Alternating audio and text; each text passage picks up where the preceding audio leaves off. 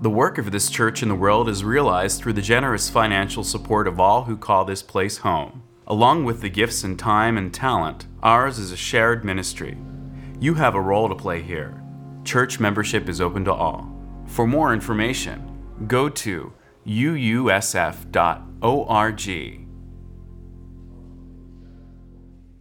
My dad, who is here, sitting behind Helen today, is an actor, now retired.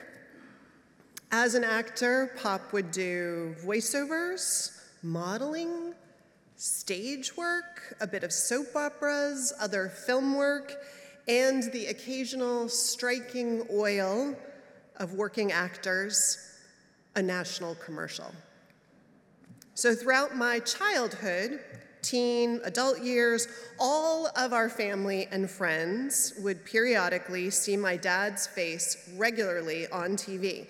And when that happened, whatever tagline there was at the heart of the commercial would come back to haunt all of us. So at one point, when I was in high school, I think it was, it was this one. The commercial begins with a woman, a mother on screen, who's seen doing all of these caring, small things for her family. She's putting ties in her daughter's ponytails, and she's picking up the boy, her son, we assume, from school on time. And finally, one day, she brings home white cloud toilet paper. Do you remember this one, anybody? And the jingle, the tagline was, Little things mean a lot. Which meant that for years, when someone would do something small and get thanked for it in our household, you could take bets on whether someone else would feel moved to sing, Little things mean a lot. and they do. The truth is, anything we appreciate, that we are grateful for, that prompts the feeling of gratitude, means a lot. Gratitude is this powerful emotion that sages and psalms of praise and all the wisdom traditions have called us to, often and especially around our relationship to God, but more generally also. Gratitude with the gorgeous humility and reciprocity that it calls out of us. But gratitude, besides doing all of this miraculous reordering of the soul, also has all kinds of other effects on us. Brene Brown, in her book Atlas of the Heart, has this to say about gratitude. There is overwhelming evidence that gratitude is good for us physically, emotionally, and mentally. There is research that shows that gratitude is correlated with better sleep, increased creativity, decreased entitlement, decreased hostility and aggression, increased decision making skills, decreased blood pressure, and the list goes on. Robert Emmons a professor of psychology at the University of California, Davis, is a kind of expert on gratitude. He notes how apparently most positive emotions, pleasure, delight, wear off pretty quickly for us. But how gratitude seems to work differently. It seems to result in us getting more joy out of life overall it changes our perspective and our relationship to everything. Instead of adapting to goodness, Emmons writes, with gratitude, we celebrate goodness wherever we find it. Which made me think about a vacation that we took as a family years ago. It was at a time before the cameras on our phones got so good that we actually, most of us, except for Galen maybe, left our other cameras behind. And our daughter at the time was old enough that she asked for and got a digital camera, small digital camera for Christmas, and she brought it on the vacation that we took that winter. So the year before, when she was, I'm guessing, maybe about 10 or 9, Lila had begun to get grumpy on family vacations and bored with them. It was as if little on those, that vacation the year before I remember rated as interesting or worthy of her energy or attention, more so than ever before, and that was a drag for her, clearly, but also for us.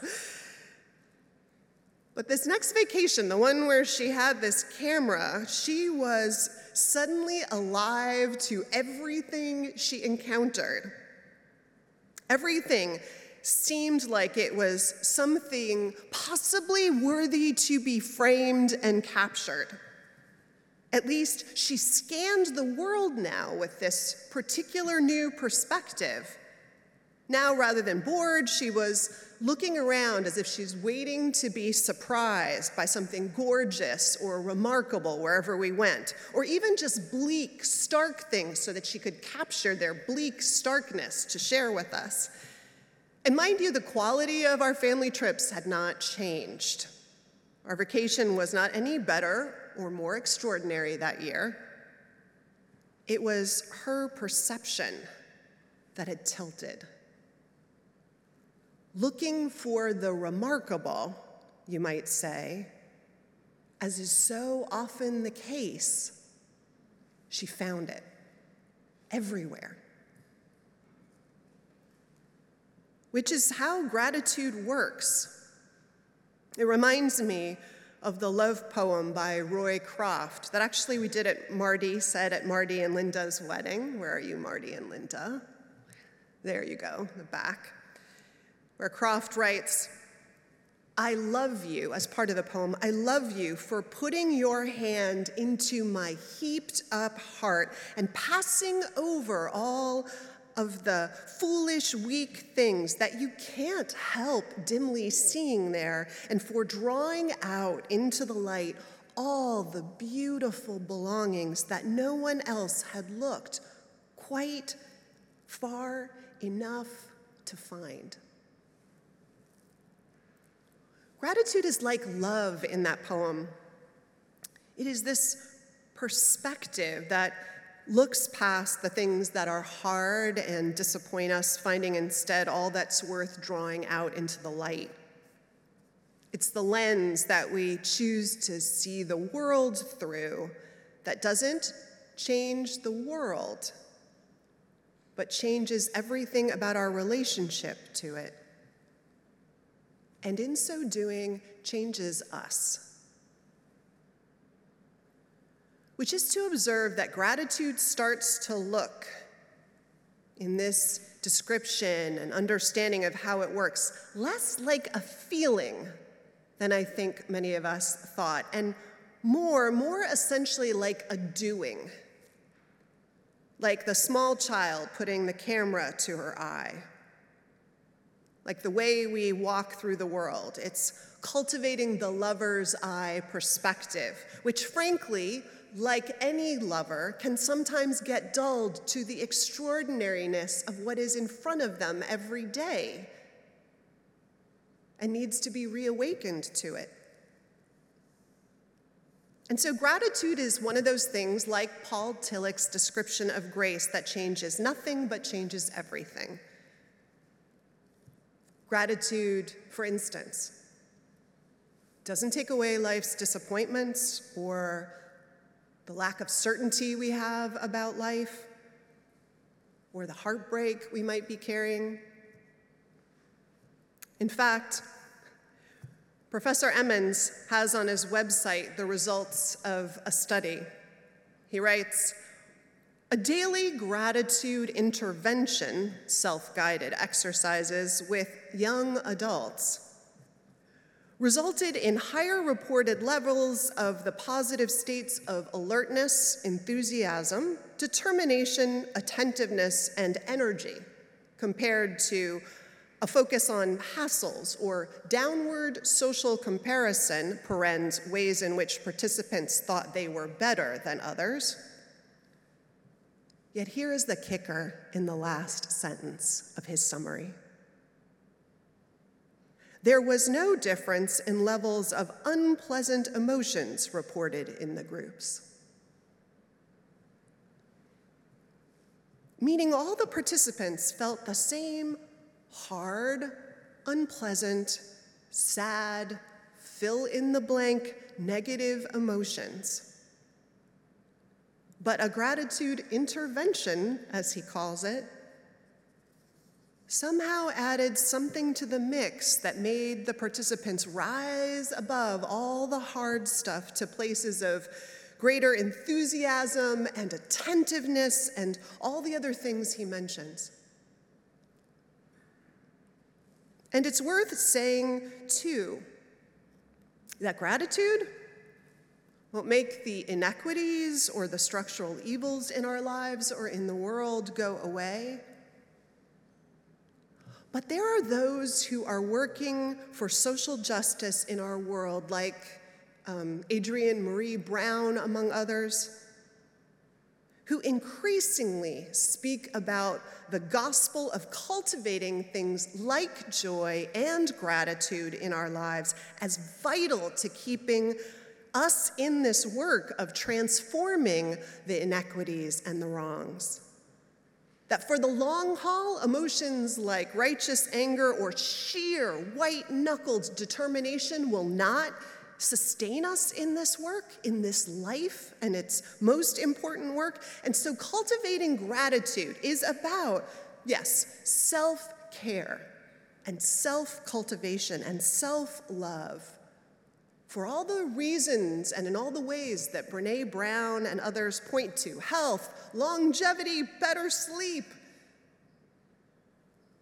And it's probably also how we will fuel ourselves for the hard, long term work of loving the world and changing it.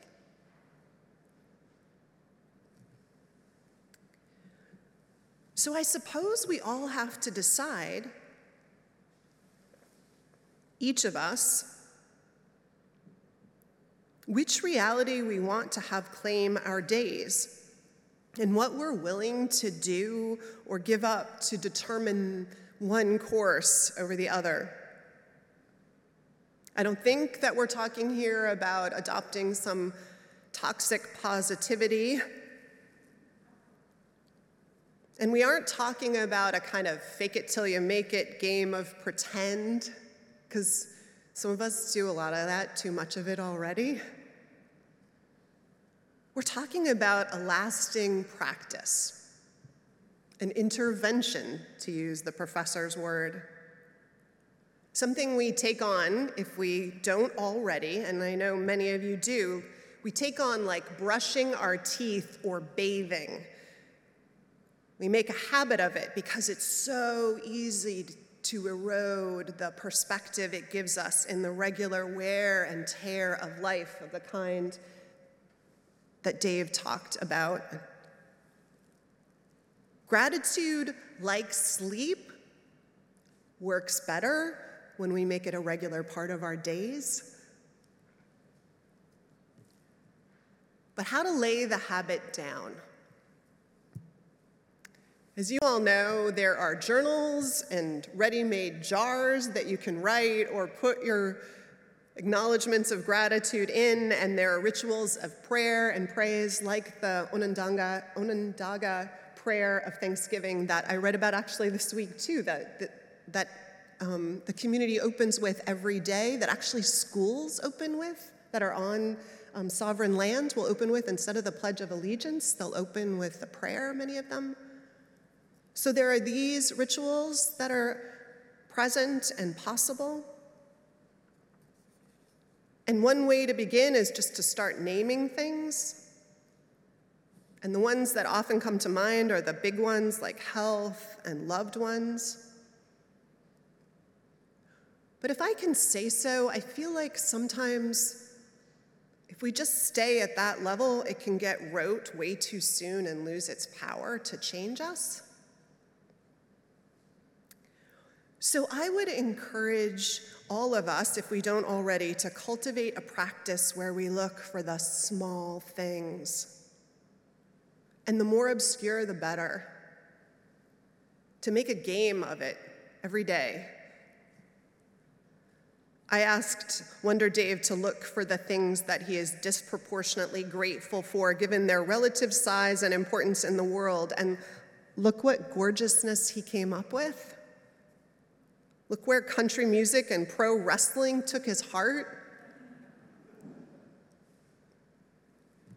Where does the invitation take yours? So be with me for a moment, and I encourage you, if you haven't already had some pop quickly into your head,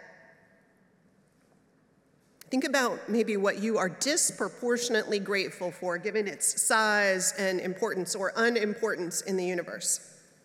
Maybe something a little silly that you love a lot. I'll get you started. I'll tell you a couple of mine. I'm really grateful that someone created a coffee pot that you can program the night before so that your past self can give your future self a hot cup of coffee right in the morning when you wake up. Like, that is brilliant. And here's another that I am disproportionately wildly in love with. I love those street cleaning machines. I love it that they come down and they scrape and wash all of the gunk out of the street, and the whole world looks new once a week. It's like we get a fresh start I'm literally going to try and find out where those guys leave from every week and bring them cookies because I'm so in love with them all. What about you?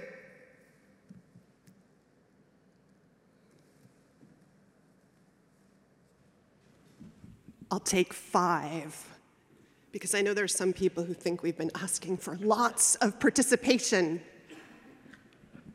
I would say my dog Kiki's um, uh, the way that she st- snuggles up with me in, in the evening and uh, keeps me warm. Yeah. Cuddling.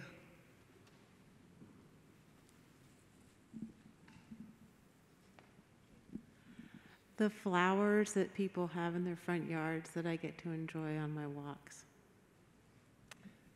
Yes the beauty of deep sea larvae. Oh, I mean, we don't like winners and losers, but that might be a winner today deep sea larva. The scratches on our truck door I get into on the passenger side. I know it's my side of the door, the truck. All right. Did Three or four of them. I love it that you can give thanks for the scratches on your car door. All right, we've got one more. Come on. Oh, Anne, you're making me work for it.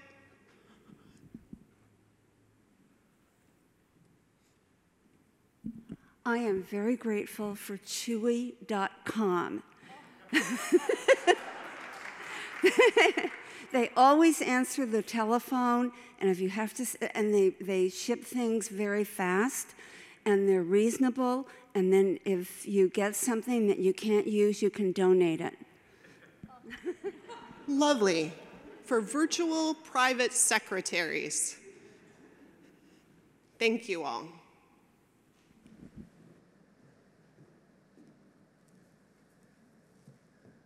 I hope we get a commission on this for truly.com. Trudy, what? Oh, Chewy.com. I was going to go look up this website you were mentioning. Okay.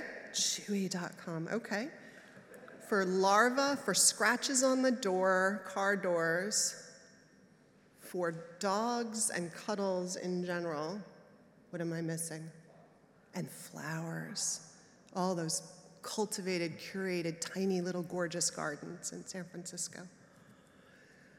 For bacitracin, that nips lots of things in the bud, for silence that dwells in the heart of an apple like the seeds do, as Mark Belletini wrote,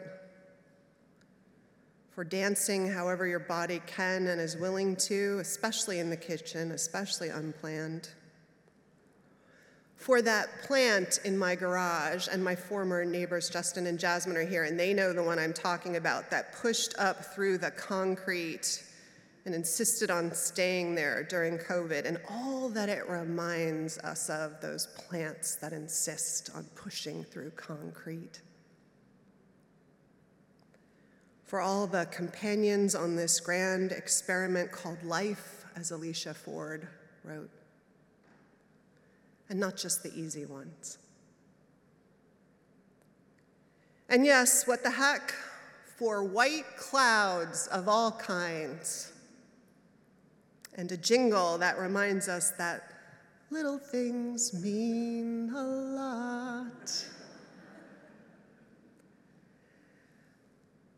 So bless us all in the act of looking far enough to find everything worth bringing out into the light, learning again and again to see the world with a lover's eye, for the heart of thanksgiving that takes root in us and how all this appreciation changes us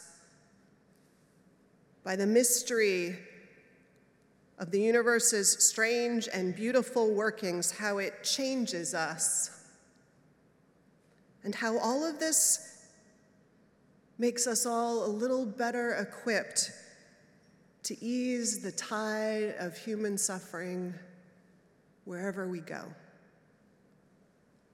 For all this and more, we give thanks. Amen.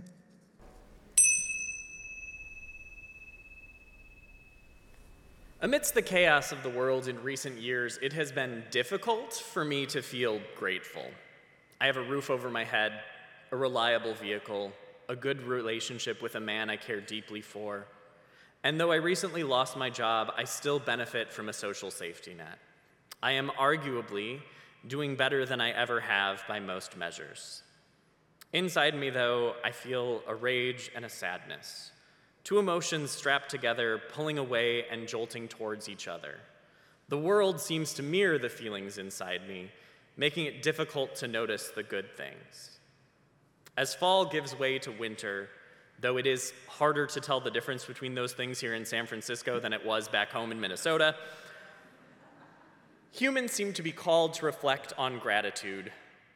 Amidst a world that is, at times, literally on fire, I struggle to do this. There are small healings happening, though. In my own life, I have found them in unexpected places. Growing up gay in a Midwestern farm country, I knew that I was different. I planned to move to a big city to make a go of things as an entertainer. And while there were things about the small town that left me deeply wounded, there are things I remember fondly. The wide open spaces that let my imagination run free the trees along the Mississippi River turning their leaves from greens to blaze oranges, warm yellows, and vibrant reds. The friends I would sneak out into the woods to party with. I even liked the country music soundtrack that so often accompanied the gravel roads I grew up on. As I write this, I was listening to a Spotify playlist of LGBTQ plus country musicians I created called Cowboy Make Me a Gay. And I feel a small wound inside me healing, knowing I was not alone after all, that there were other kids like me out there, and now they are singing openly about their lives in a genre where, honestly, I never expected it to happen. I have been stitching together my youth with where I am now more and more as the years go by. For instance, when I was a kid, I would watch wrestling cheering as the macho man Randy Savage entered the ring in his spectacular regalia, being all, ooh, brother. Today, as an adult, I frequently work as a pro wrestling commentator. Uh, my first in person gig outside the Bay Area after the lockdown in 2020 happened as the world began to open a bit more in 2021 in Las Vegas, Nevada, which was a drastic change of pace. Uh, and it was at an all LGBTQ plus pro wrestling show. This healed something inside me as well, proving that in an athletic spectacle that praised being a macho man, albeit one with a lot of sequins, there was a place for people like me. These spaces exist because we make them, because people put in the work to stitch together the world that they want. The poet Andrea Gibson writes in their poem Yellowbird Picasso said he'd paint with his own wet tongue on the dusty floor of a jail cell if he had to.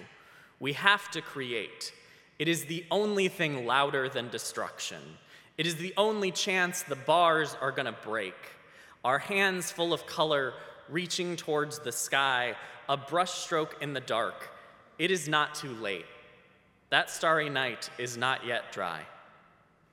So today, that is what I am grateful for the music, the athletic spectacle, the poems, the people doing the slow work of creating a world we can all live in. Thank you.